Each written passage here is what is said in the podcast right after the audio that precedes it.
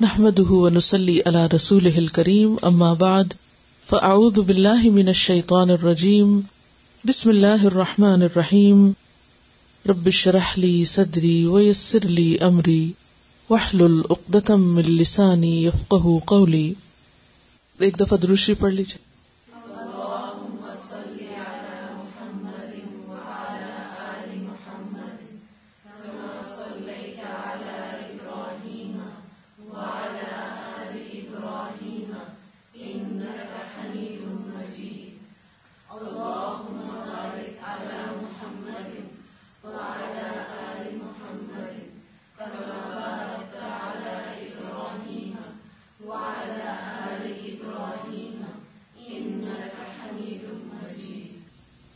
حسن اخلاق کی دعا پڑھیے۔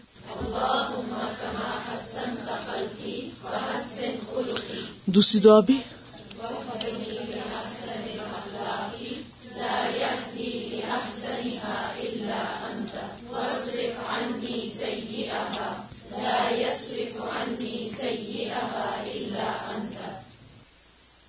حدیث نمبر ستر سے۔ عن ابن عمر رضی اللہ عنہما ان رسول اللہ صلی اللہ علیہ وسلم قال، العبد اذا نصح سيده واحسن عبادة ربه كان له اجره مرتين. رواه البخاري کتاب العتق.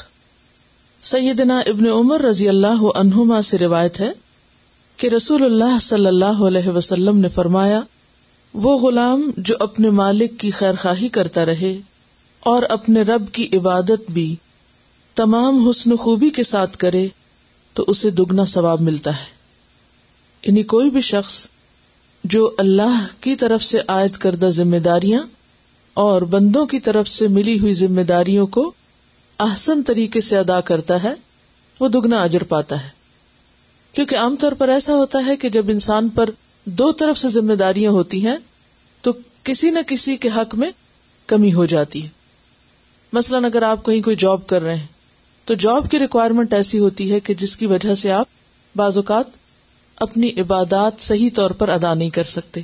نمازیں رہ جاتی ہیں، یا روزے رہ جاتے ہیں، یا حج نہیں کر سکتے، یا اسی طرح کے اور۔ فرائض کی مثال اس لیے دے رہی ہوں کہ فرائض کی پوچھ سب سے پہلے ہوگی۔ اور اسی طرح بسا اوقات اگر آپ اپنی یہ ذمہ داریاں ادا کرتے ہیں تو آپ سمجھتے ہیں کہ آپ بہت نیک انسان ہو گئے اور اس خیال میں اپنی دیگر ذمہ داریاں جو اپنے کام، کاروبار یا جاب کے سلسلے میں ہو بسا اوقات ان میں کوتا ہی کر دیتے ہیں۔ تو دونوں چیزوں میں اعتدال ضروری ہے۔ جو فرائض ہم پر اللہ کی طرف سے عائد ہوتے ہیں، ان کا ادا کرنا بھی ضروری ہے اور اس کے ساتھ ساتھ جو کمٹمنٹس ہماری کسی بھی کام کے ساتھ ہیں، اور خاص طور پر وہ کام کہ جس کے بدلے میں ہم کچھ ارن کرتے ہیں، یا یہ کہ اسے ہم اپنے اوپر کسی کی طرف سے عائد کردہ ذمہ داری سمجھتے ہیں، بھلے اس میں سے ہم دنیا کا کچھ ارن نہ بھی کرتے ہوں۔ یعنی کوئی بھی وعدہ یا کمٹمنٹ یا امانت جو ہمارے اوپر عائد ہوتی ہے، اس کا پورا کرنا بھی ضروری ہے۔ ایسا شخص جو اپنے دنیا اور اپنے دین دونوں کی ذمہ داریوں کو نبھاتا ہے، تو وہ دگنا اجر پاتا ہے۔ اس کا یہ مطلب نہیں کہ اگر کوئی ان میں سے ایک ذمہ داری نبھاتا ہے تو اس کو ایک اجر ملے گا تو باقی کی پوچھ نہیں ہوگی۔ نہیں، دوسرے کی پوچھ بھی ہوگی۔ اس میں ہم یہ بھی دیکھتے ہیں کہ اگر کسی شخص کو، جیسے آپ حدیث نمبر اڑسٹھ میں دیکھیے، سکسٹی ایٹ، یہاں بھی ابو موسا اشری رضی اللہ تعالیٰ عنہ کی روایت ہے کہ نبی صلی اللہ علیہ وسلم نے فرمایا امانت دار خزانچی وہ ہے کہ جب اس کو کوئی حکم دیا جائے تو وہ اسے دل کی فراخی کے ساتھ پورا کرے تو وہ بھی دو صدقہ کرنے والوں میں سے ایک ہے۔ یعنی یہاں بھی آپ دیکھیں کہ ایک شخص اپنی ذمہ داری خواہ و دنیا کی ہے، اس کو نبھاتا ہے۔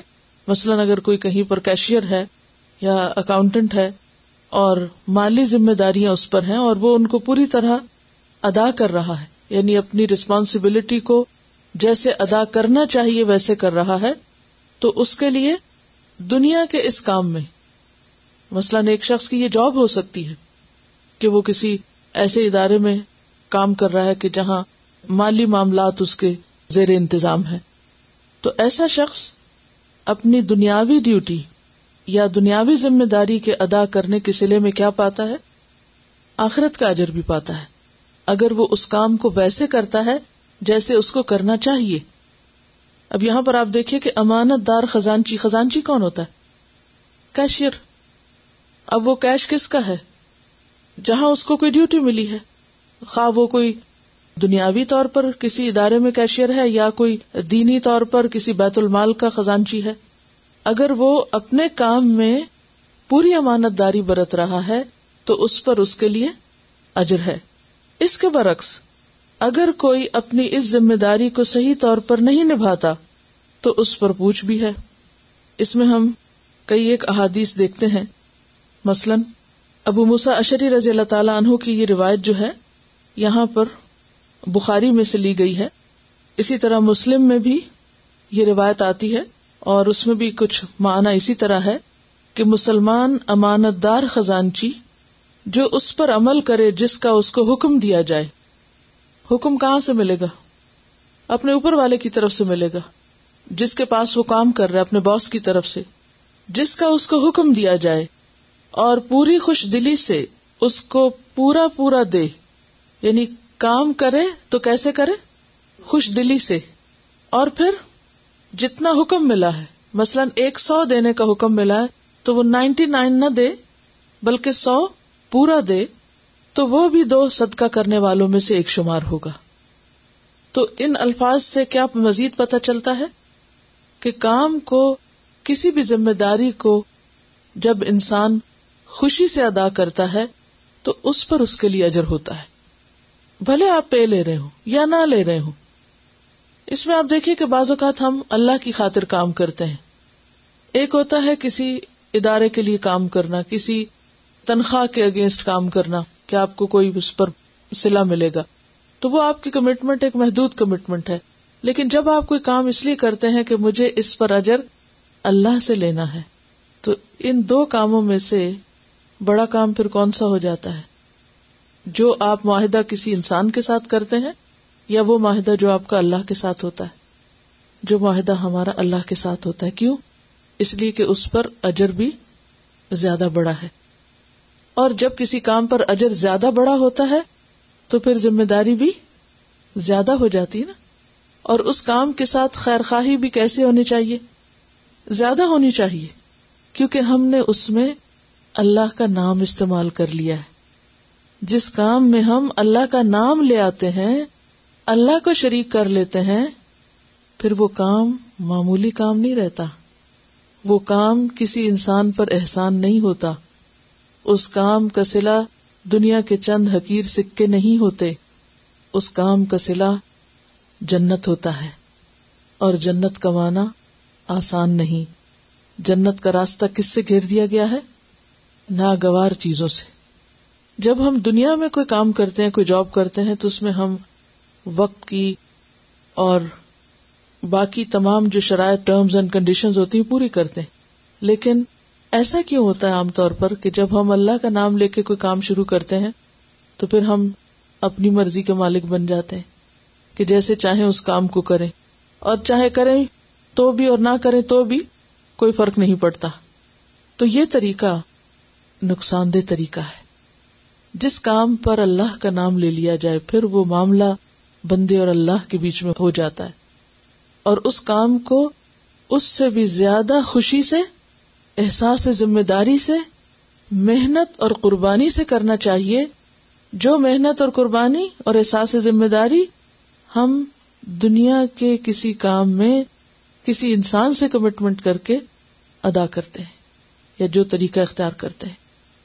اور اگر انسان اس مال میں خاص طور پر بیت المال یعنی دین کے نام پر، اللہ کے نام پر کوئی مال کہیں اکٹھا ہو، اس میں اگر انسان جان نہ مارے اور اس میں غفلت برتے، تو اس کی پکڑ بھی بہت زیادہ ہے۔ اس کی پوچھ بھی زیادہ ہے، کیونکہ بات مال کی ہو رہی ہے، اس لیے میں اسی ریفرنس سے تھوڑی سی بات مزید کروں گی۔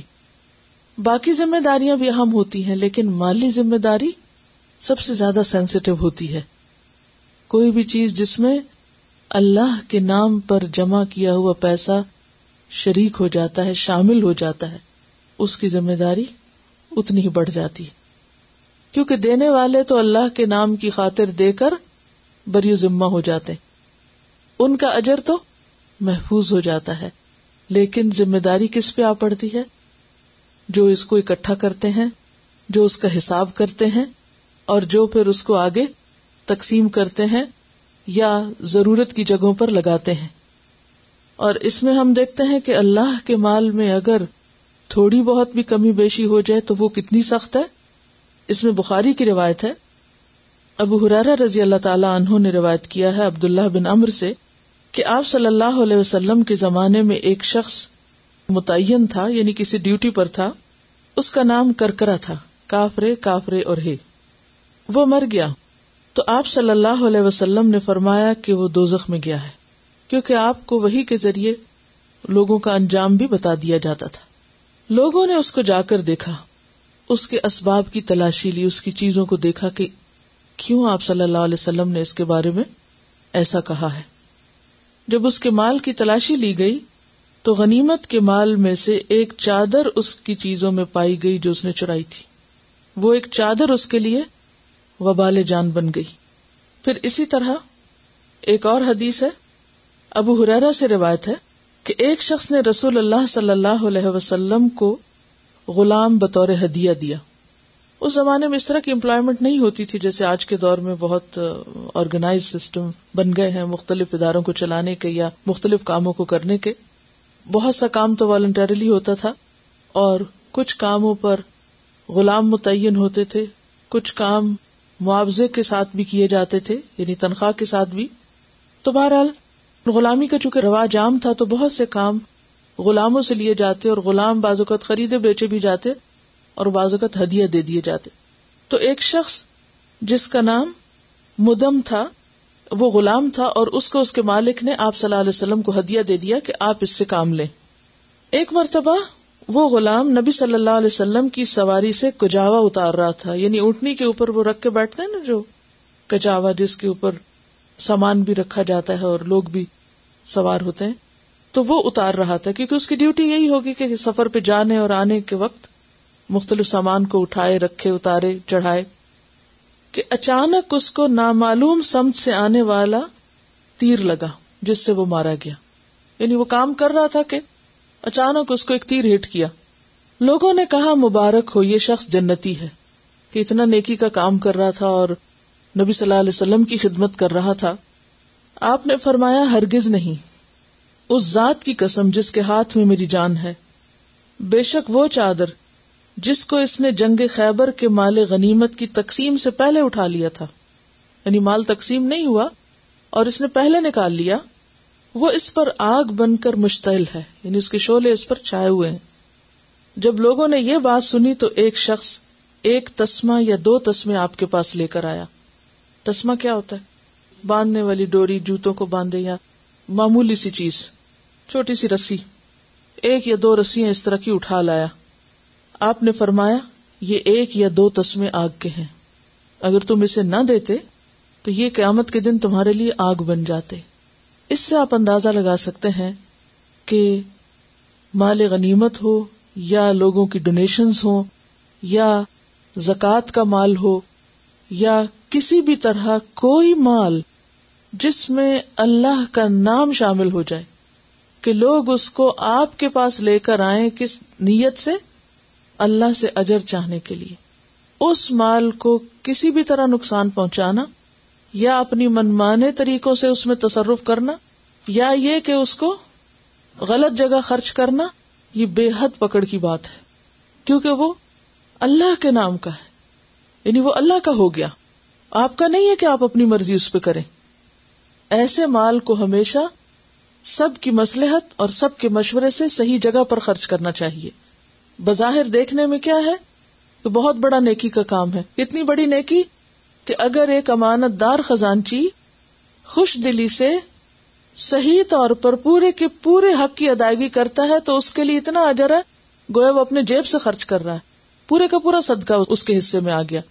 اور اگر وہ اس میں خیانت کرتا ہے، لوگوں کو اس نے بتایا کہ جی یہ آپ کو پیسہ میں اس کام پہ لگاؤں گا۔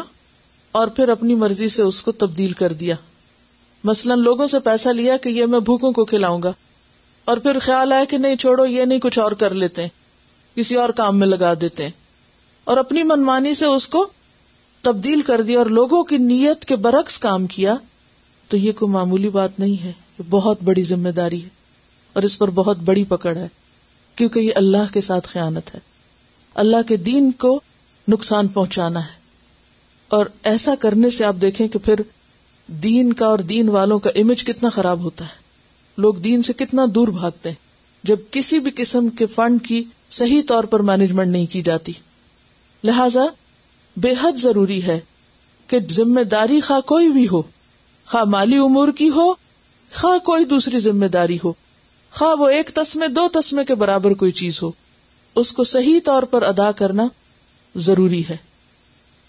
پھر اس کے بعد اگلی حدیث ہے ان عبد الرحمان ابن سمرت قال قال علی رسول اللہ صلی اللہ علیہ وسلم، یا عبد الرحمان لا تسأل الامارہ فإنك ان اعطيتها عن مسألة وكلت إليها وإن اعطيتها عن غير مسألة اعنت عليها سیدنا عبد الرحمان بن سمرہ رضی اللہ عنہ سے روایت ہے کہ مجھ سے رسول اللہ صلی اللہ علیہ وسلم نے فرمایا، اے عبد الرحمان تم حکومت کے کسی منصب کا سوال نہ کرنا یعنی کسی ذمہ داری کے لیے خواہش نہ رکھنا، مانگنا مت۔ اس لیے کہ اگر یہ منصب تجھے سوال کرنے سے ملے گا، تو پھر یہ تیرے سپرد کر دیا جائے گا یعنی تجھے تیرے حال پہ چھوڑ دیا جائے گا۔ اور یہ اگر تجھے بغیر سوال کیے مل گیا یعنی تمہاری کسی چاہت اور خواہش کے بغیر تم پہ ذمہ داری ڈال دی گئی، تو پھر اس پر تیری مدد ہوگی۔ یعنی اللہ کی طرف سے بھی اور بندے بھی تمہارے مددگار ہوں گے۔ تو اس میں بنیادی طور پر جو میسج ملتا ہے وہ کیا ہے؟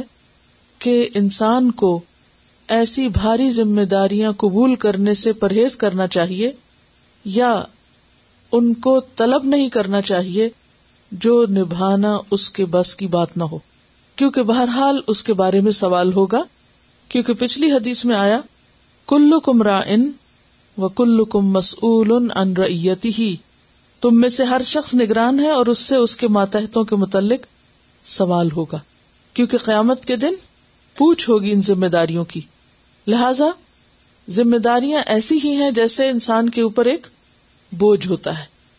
اگر انسان ایک ذمہ داری کو نہیں نبھا سکتا اور اس میں مزید کا سوال کر دیتا ہے تو وہ دراصل کیا کرتا ہے؟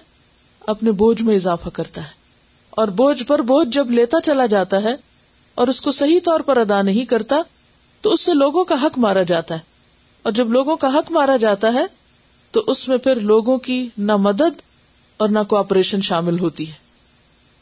پھر اسی طرح ایک اور حدیث ہے انل حسنی ان عبید اللہ ابن زیاد عاد معقل ابن يسار في مرضه الذي مات فيه فقال له معقل، انی محدثك حدیثا سمعته من رسول الله صلى الله عليه وسلم. سمعت النبي صلى الله عليه وسلم يقول ما من عبد يسترعيه الله رعية فلم يحطها بنصحه إلا لم يجد رائحة الجنة روا البخاری. سیدنا حسن رضی اللہ عنہ سے روایت ہے کہ عبید اللہ بن زیاد ماقل ابن یسار کی عیادت کے لیے اس مرض میں گئے جس میں ان کا انتقال ہوا۔ تو ماقل رضی اللہ عنہ نے ان سے کہا، میں تمہیں ایک حدیث سناتا ہوں، جو میں نے رسول اللہ صلی اللہ علیہ وسلم سے سنی تھی۔ آپ صلی اللہ علیہ وسلم نے فرمایا، جب اللہ تعالی کسی بندے کو کسی ریت کا حاکم بناتا ہے اور وہ اس کی خیر خواہی کے ساتھ حفاظت نہیں کرتا، تو وہ جنت کی خوشبو بھی نہ پا سکے گا۔ یعنی اگر کوئی شخص کچھ لوگوں کا ذمہ دار ہے اور وہ ان کا خیر خواہ نہیں یعنی وہ ان کا ریسپانسبل ہے، لیکن وہ ان کے بارے میں سنسیئر نہیں، یا ان کی ضروریات نہیں پوری کرتا، یا ان کے کاموں میں دلچسپی نہیں لیتا، یا اس کے لیے اپنے آپ کو نہیں تھکاتا، تو ایسا شخص دراصل خود کو محروم کر رہا ہے۔ یہ تو بخاری کی روایت ہے تبرانی کی روایت میں ماقل ابن یسار ہی کی روایت کے الفاظ کچھ یوں ہیں۔ جس کسی شخص نے مسلمانوں کے اجتماعی معاملے کی ذمہ داری قبول کی، اجتماعی معاملہ کون سا ہوتا ہے؟ مثلاً مثلاً زکوٰۃ کی ذمہ داری اور اجتماعی معاملہ کیا ہوا؟ انہوں نے مثال دی کہ جیسے یہاں پڑھنے کے لیے آتے ہیں اور جو لوگ اکٹھے ایک جگہ کام کرتے ہیں تو ان کا ایک ذمہ دار ہے نا کوئی؟ وہ ذمہ دار کیا ہے؟ مثلاً گروپ ہے تو گروپ کا ایک گروپ لیڈر ہے یا گروپ انچارج ہے۔ تو اب یہ جو گروپ لیڈر ہے، یہ کیا ہے؟ کس بات کا ذمہ دار ہے؟ میں بہت ڈائریکٹ اس لیے سوال کر رہی ہوں کہ یہ حدیث سب ذمہ داروں سے متعلق ہے۔ تو آپ کی کیا ڈیوٹی بنتی ہے؟ میں حدیث دوبارہ پڑھ دیتی ہوں۔ جس کسی شخص نے مسلمانوں کے اجتماعی معاملے کی ذمہ داری قبول کی، پھر اس نے ان کے ساتھ خیر خواہی نہ کی، اور ان کے کام کی انجام دہی میں یعنی ان کا کام پورا کرنے میں، اپنے آپ کو اس طرح نہ تھکایا جس طرح وہ اپنی ذات کے لیے اپنے آپ کو تھکاتا ہے، تو اللہ اس شخص کو منہ کے بل جہنم میں گرائے گا۔ ابن عباس کی روایت میں ہے، پھر ان کی حفاظت ایسے طریقے سے نہ کی یعنی جن کی ذمہ داری اس کو دی گئی تھی، ان کی حفاظت نہیں کی۔ جس طریقے سے اپنی اور اپنے گھر والوں کی حفاظت کرتا ہے۔ جس طرح کوئی شخص اپنی اور اپنے بچوں کی حفاظت کرتا ہے، ان کے لیے وہ تڑپتا ہے اور پریشان ہوتا ہے۔ اس طرح اگر وہ ان لوگوں کی ذمہ داری قبول نہیں کرتا، ان کی حفاظت نہیں کرتا، یا پھر ان کے لیے اپنے آپ کو اس طرح نہیں تھکاتا جس طرح اپنے ذاتی کام یعنی جیسے اپنے گھر ہے، اپنی ذات ہے، اپنی ضروریات ہیں، ان کو پورا کرنے کے لیے تھکاتا ہے، تو اس کا انجام یہ بتایا گیا ہے۔ اس میں کیا کیا چیزیں شامل ہیں؟ کیونکہ معمولی چیزیں نہیں، آج کیوں مسلمانوں کا حال بکھرا ہوا ہے؟ ماں باپ اپنی ذمہ داری پوری نہیں کرتے، استاد اپنی ذمہ داری پوری نہیں کرتے، اداروں کے نگران اپنی ذمہ داری پوری نہیں کرتے، اسی لیے تو پوری امت بکھری ہوئی ہے۔ اس میں مسجدوں کے امام بھی شامل ہو جاتے ہیں، اس میں سارے رہنما شامل ہو جاتے ہیں، کیونکہ کلو کم رائن و کلو کم مسول ان ریتی ہی جہاں بھی چار لوگ اکٹھے ہیں، ان پہ جو بھی ذمہ دار ہے، چاہے وہ کسی بھی قسم کی اجتماعیت ہے، لیکن نام اس میں دین کا استعمال ہوا ہے۔ کیونکہ یہ اللہ کے نام کو دبا لگانے والی بات ہو جاتی۔ یہ اسلام کا نام بدنام کرنے والی باتیں۔ کہ جب ہم اسلام کے نام پر کوئی کام شروع کرتے ہیں اور پھر اس کے لیے اس کا حق ادا نہیں کرتے۔ تو میں آپ ہی سے پھر سوال کروں گی کہ آپ کیا سمجھتی ہیں کہ اس کا کیا مطلب ہے اجتماعی معاملے کی اور حفاظت کا کیا مطلب ہے اور باقی نگرانی کا کیا مطلب ہے؟ کہ سب لڑکیاں پڑھنے کے لیے آئی ہیں اور آپ کی ذمہ داری ہے کہ آپ یہ دیکھیں کہ وہ واقعی پڑھ رہی ہیں، کام کر رہی ہیں یا نہیں کر رہی۔ آبیسلی یہ ہوتا ہے کہ جب ایک شخص ذمہ دار ہوتا ہے اور وہ کسی کو کچھ بتاتا ہے تو لوگ اس کو پسند نہیں کرتے۔ اس میں انسان کو پھر یہ ہوتا ہے کہ میں کیوں برا بنوں؟ ٹھیک ہے، جو مرضی کریں اور میں اپنی مرضی کروں۔ اور اور کیا ذمہ داری بنتی؟ یعنی وہ جس مقصد کے لیے یہاں پر جمع ہوئے، کیا وہ مقصد پورا ہو رہا ہے؟ بنیادی طور پر یہ دیکھنے کی ضرورت کیونکہ وہ اپنا گھر چھوڑ کر یہاں ہاسٹل میں کس لیے آئے؟ پڑھنے کے لیے آئے نا؟ اور اگر وہ پڑھ نہیں رہے، اور پھر تربیت کے لیے، اور اگر ان کی تربیت نہیں ہو رہی، اور وہ اپنا وقت ضائع کر رہے ہیں، تو پھر جو ذمہ دار ہے، اس کے اوپر فرض عائد ہوتا ہے کہ وہ ان ساری چیزوں کو لک آفٹر کرے۔ اب کیا اسلام صرف پکڑنے کے لیے لوگوں کو؟ کہ اگر وہ ذمہ داری پوری نہیں کرتے تو پکڑ لیں۔ اگر وہ کرتے ہیں پوری، تو اس کا کیا ریوارڈ ہے؟ کیا ہے آپ کے ذہن میں؟ اگر آپ یہ ذمہ داری کر رہی ہیں اور آپ سمجھتی ہیں کہ آپ اپنے آپ کو اسی طرح تھکا رہی ہیں جیسے آپ اپنے کسی ذاتی کام کے لیے، تو کیا آپ کے ذہن میں یہ ہے کہ آپ کو کوئی اس پہ اجر بھی ملے گا؟ وہ کیا اجر ہے؟ مثلاً کہ جو کچھ وہ سیکھ رہے ہیں اور جو بھی وہ یہاں حاصل کرتے ہیں اور پھر یہاں سے جانے کے بعد جب تک ان کی زندگی اور جو کچھ وہ کرتے ہیں اور وہ آگے سکھاتے ہیں اور دوسروں کی وہ آگے تربیت کرتے ہیں، خواہ وہ اپنے خاندانوں کی کرتے ہیں یا پھر اور باقی لوگوں کی کرتے ہیں، ان سب میں آپ کا حصہ ہے۔ کیونکہ آپ ذریعہ بنی ان کے اس کام کو آسن طریقے سے کرنے کا۔ بحثیت گروپ انچارج آپ کی کیا ذمہ داری بنتی ہے؟ کہ جس کام کے لیے وہ یہاں آ رہے ہیں، پڑھنے کے لیے وہ پڑھ رہے ہیں یا نہیں؟ وہ کام پورا کر رہے ہیں یا نہیں؟ اور اگر کوئی طالب علم روز آ جاتا ہے، یونیفارم بھی پہن لیتا ہے اور وہ پڑھنے میں سنجیدہ نہیں، تو کیا آپ سمجھتے ہیں کہ آپ کی کوئی ذمہ داری نہیں ہے؟ نا ذمہ داری؟ یہ آپ کا فرض بنتا ہے، آپ کی ذمہ داری ہے۔ بحثیت انچارج ذمہ داری بنتی ہے کہ آپ دیکھیں کہ وہ پڑھنے میں سنجیدہ ہے یا نہیں، ہوم ورک کر رہے ہیں یا نہیں، انہیں آ رہا ہے یا نہیں، وہ اپنا کام پورا کر رہے ہیں یا نہیں۔ اور صرف یہ نہیں کہ یہ تین لوگ یہاں پر ذمہ دار ہیں اور آپ باقی ذمہ دار کچھ نہیں۔ باقی جو طالب علم ہے، وہ اپنی ذات کا خود بھی ذمہ دار ہے، اس کا یہ مطلب نہیں۔ کہ اگر ایک ذمہ دار ہے تو باقیوں کی ذمہ داری ختم ہوگی۔ ہر شخص اپنی اپنی جگہ ذمہ دار ہے۔ جب آپ اپنے آپ کو طالب علم کہتے ہیں، تو پھر آپ کا کیا فرض بنتا ہے؟ کہ اپنے اس یونیفارم کی لاج رکھیں۔ آپ ایک خاص ڈریس میں یہاں اندر آ رہے ہیں۔ پھر آپ وہ کریں جس کے لیے آپ اندر آ رہے ہیں۔ اور اگر آپ وہ نہیں کر رہے، تو آپ اپنے ساتھ خیانت کر رہے ہیں۔ کسی اور یونیورسٹی میں، کسی کالج میں، کسی ادارے میں یہ سب کرنے کی اجازت ہو سکتی کسی کو؟ لیکن دین کے ساتھ ہم یہ کھیل کیوں کرتے ہیں؟ کہ ہم قرآن پڑھنے آئے اور پھر ہمیں نہ ترجمہ آتا ہو، نہ اس کی سمجھ آتی ہو اور نہ باقی چیزوں کا پتہ چلتا ہو۔ پھر کل آپ اسی ایک اچھے علم کے ساتھ اٹھ کے پڑھانے بیٹھ جائیں، کیا سکھائیں گے لوگوں کو؟ اسی لیے تو ہم اس زوال کو پہنچے ہیں۔ آپ علوم الحدیث میں اور باقی محدثین اور صحابہ کی زندگی میں پڑھتے ہیں کہ کس قدر کمیٹڈ لوگ تھے دین کے ساتھ۔ آج دین کے ساتھ ہی یہ کمٹمنٹ نہیں رہی۔ باقی ہر چیز کے ساتھ ہے ہماری۔ آج بھی اگر ہم دنیا کی کوئی ڈگری کرنے کے لیے جائیں، تو ہم پوری طرح الرٹ ہو کے ٹائم کی بھی پابندی کریں، پوری ذمہ داریاں نبھائیں۔ پڑھانے والے بھی نبھائیں اور پڑھنے والے بھی نبھائیں۔ لیکن جب دین کا نام آ جائے تو ہم سب ریلیکس ہو جاتے ہیں۔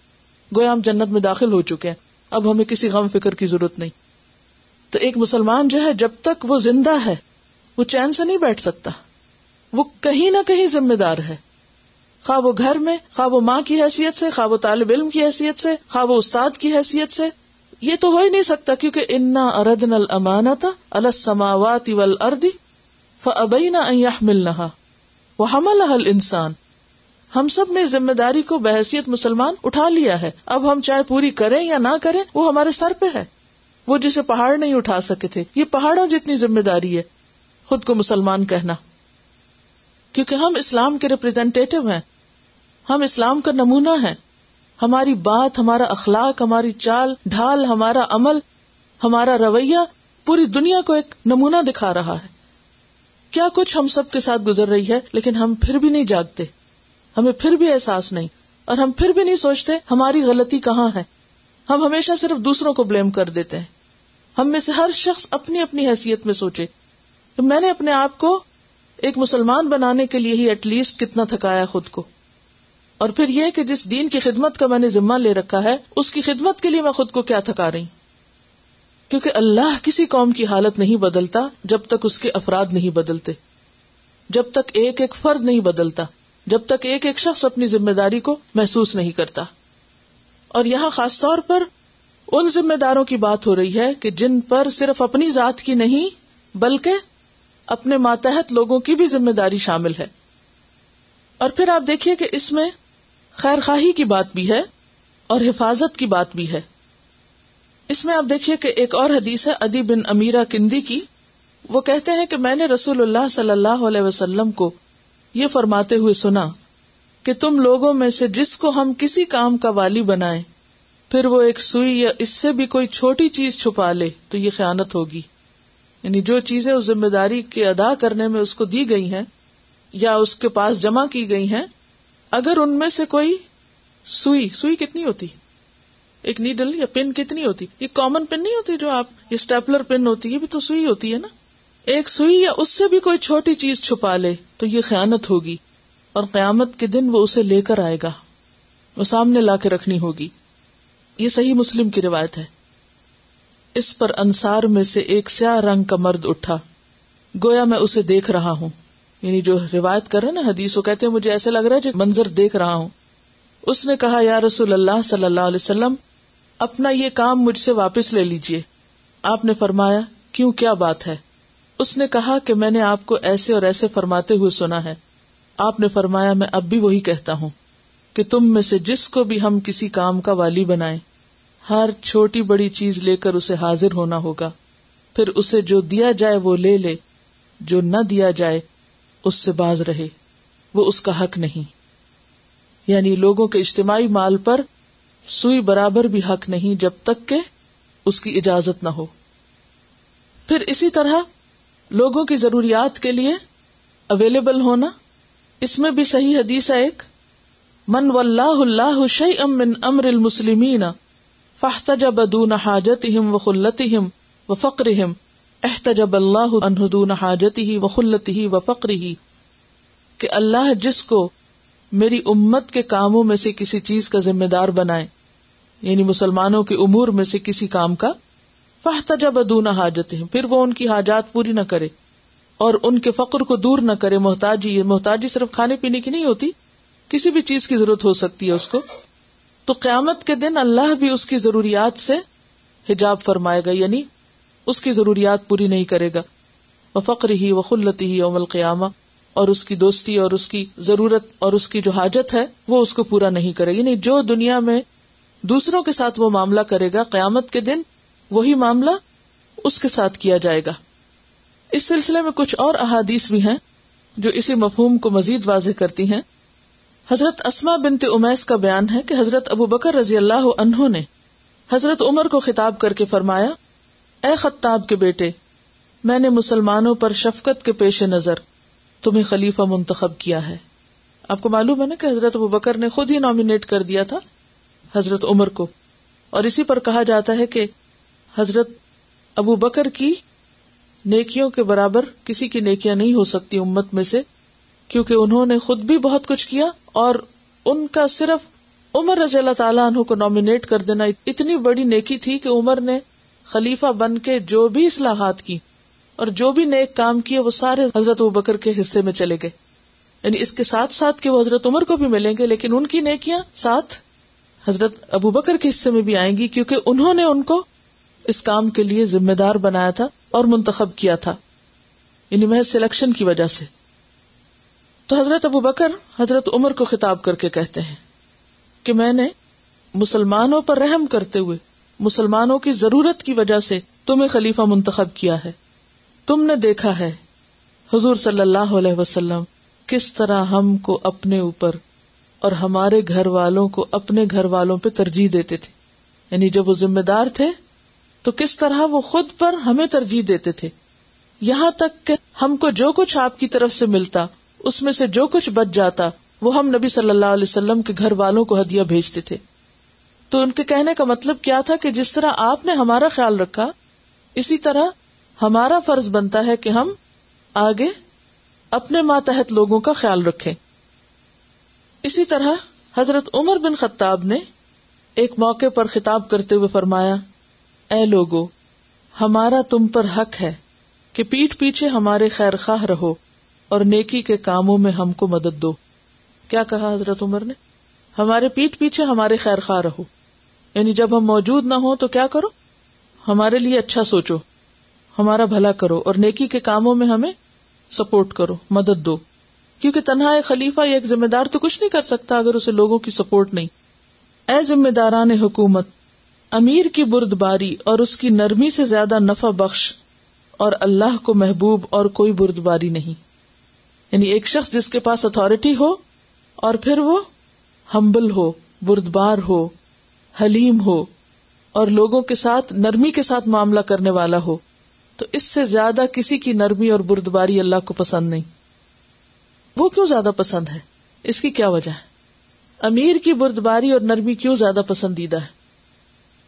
اس کے لیے زیادہ مشکل ہے ایسا کرنا، کیونکہ ایک شخص جس کو اتارٹی مل جائے اس کے لیے زیادہ مشکل ہو جاتا کہ وہ نرم مزاج رہے۔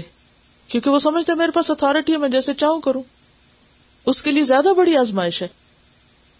ایک عام مسکین انسان کے لیے جس کے پاس کوئی ذمہ داری نہیں، کوئی عہدہ نہیں، کوئی بڑائی نہیں، کوئی نام نہیں، وہ اگر لوگوں کے ساتھ نرمی برت رہا ہے تو اس کے لیے تو کچھ مشکل نہیں۔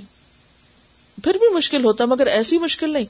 لیکن ایک شخص جس کو انتظام بھی چلانا ہے ڈسپلن بھی قائم کرنا ہے، اور اس کے ساتھ ساتھ اس کو طاقت اور قوت بھی ملی ہوئی ہے اور پھر وہ نرم مزاج ہے اور بردبار ہے، تو وہ کہیں زیادہ اللہ کو محبوب ہے بنسبت کسی اور کی نرمی اور بردباری سے۔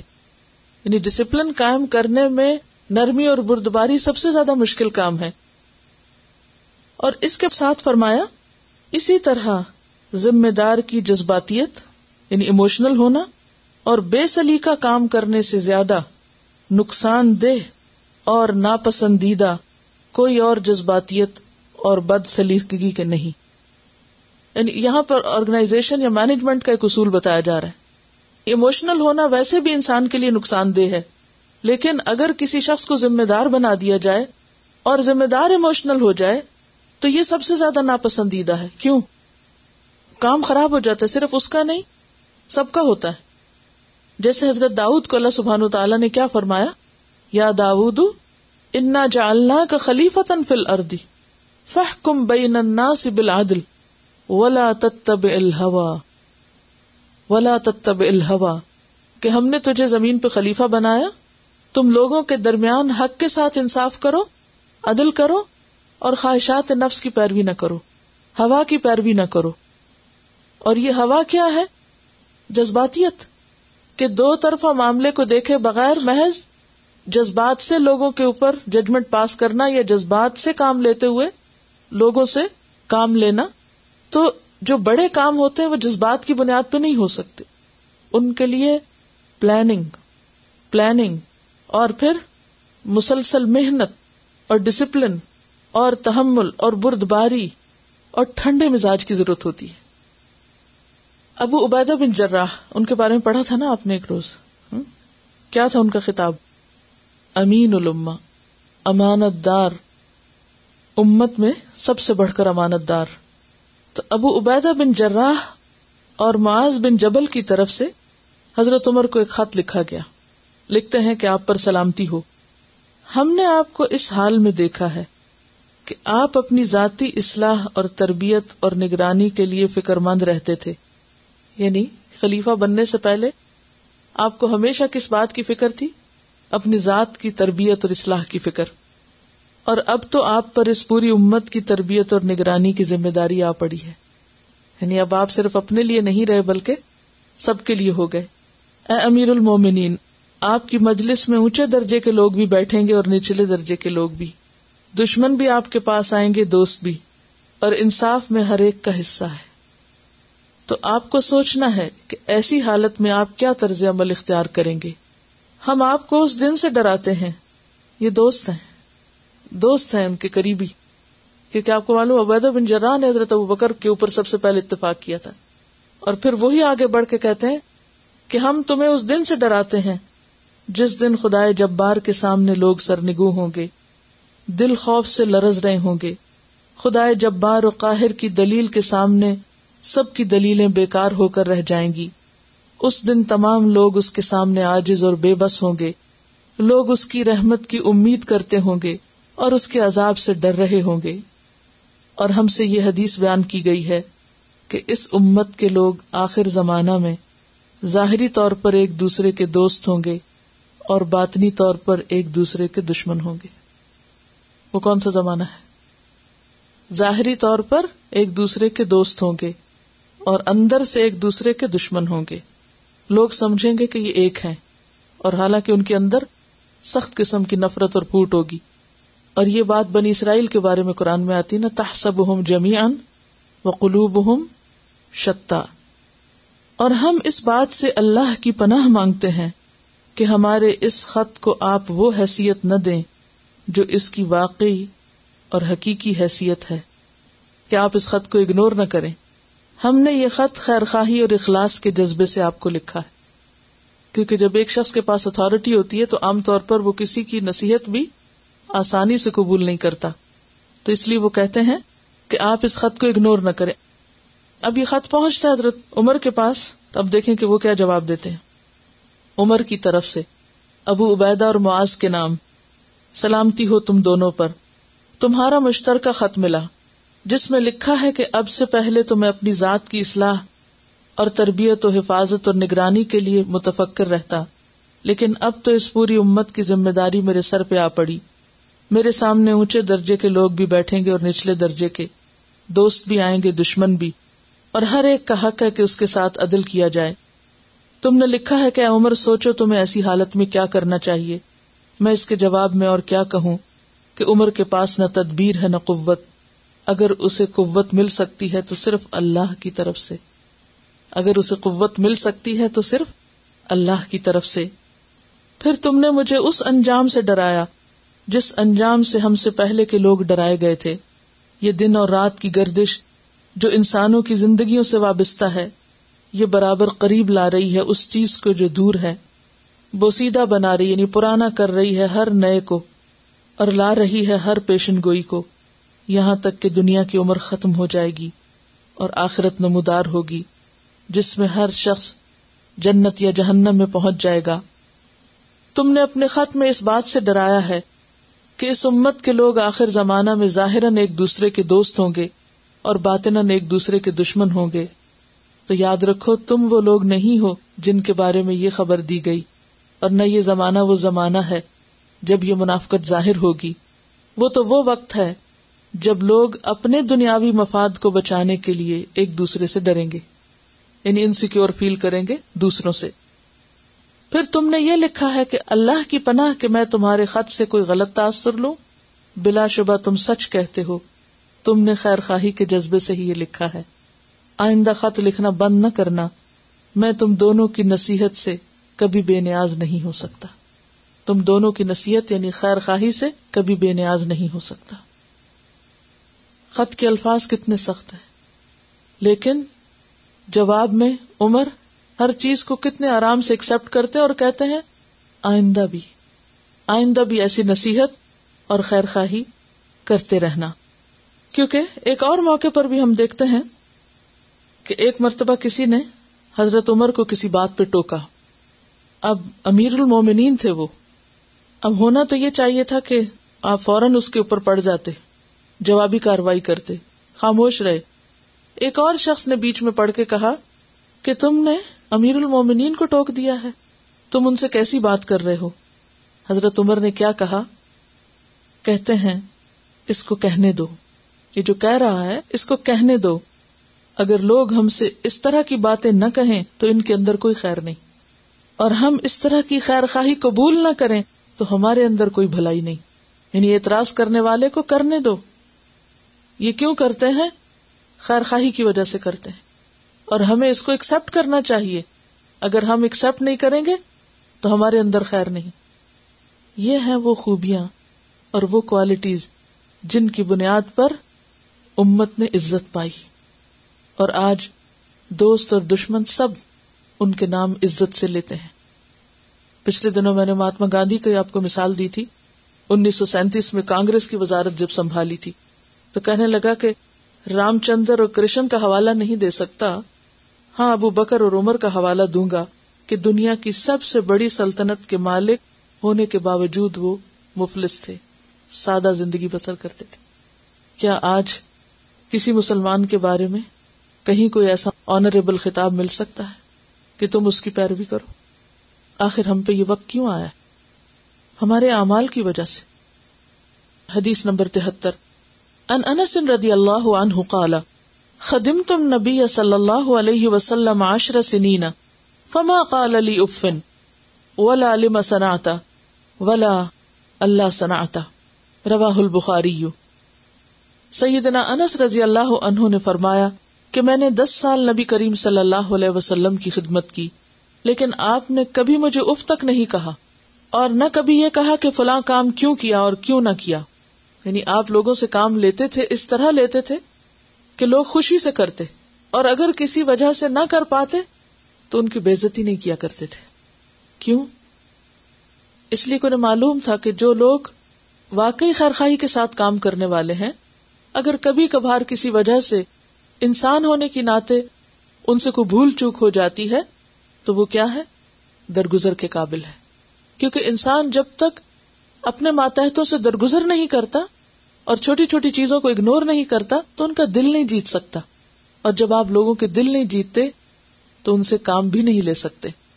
یاد رکھیے، کوئی بھی کام لینے کے لیے کسی سے اس کا دل جیتنا ضروری ہے پہلے۔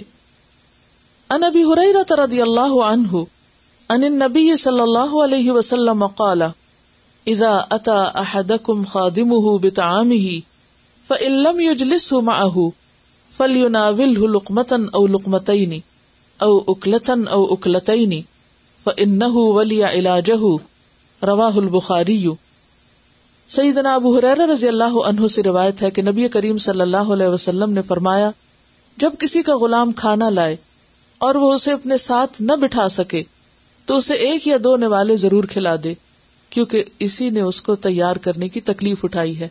اور یہ بھی کس لیے؟ دل جیتنے کے لیے۔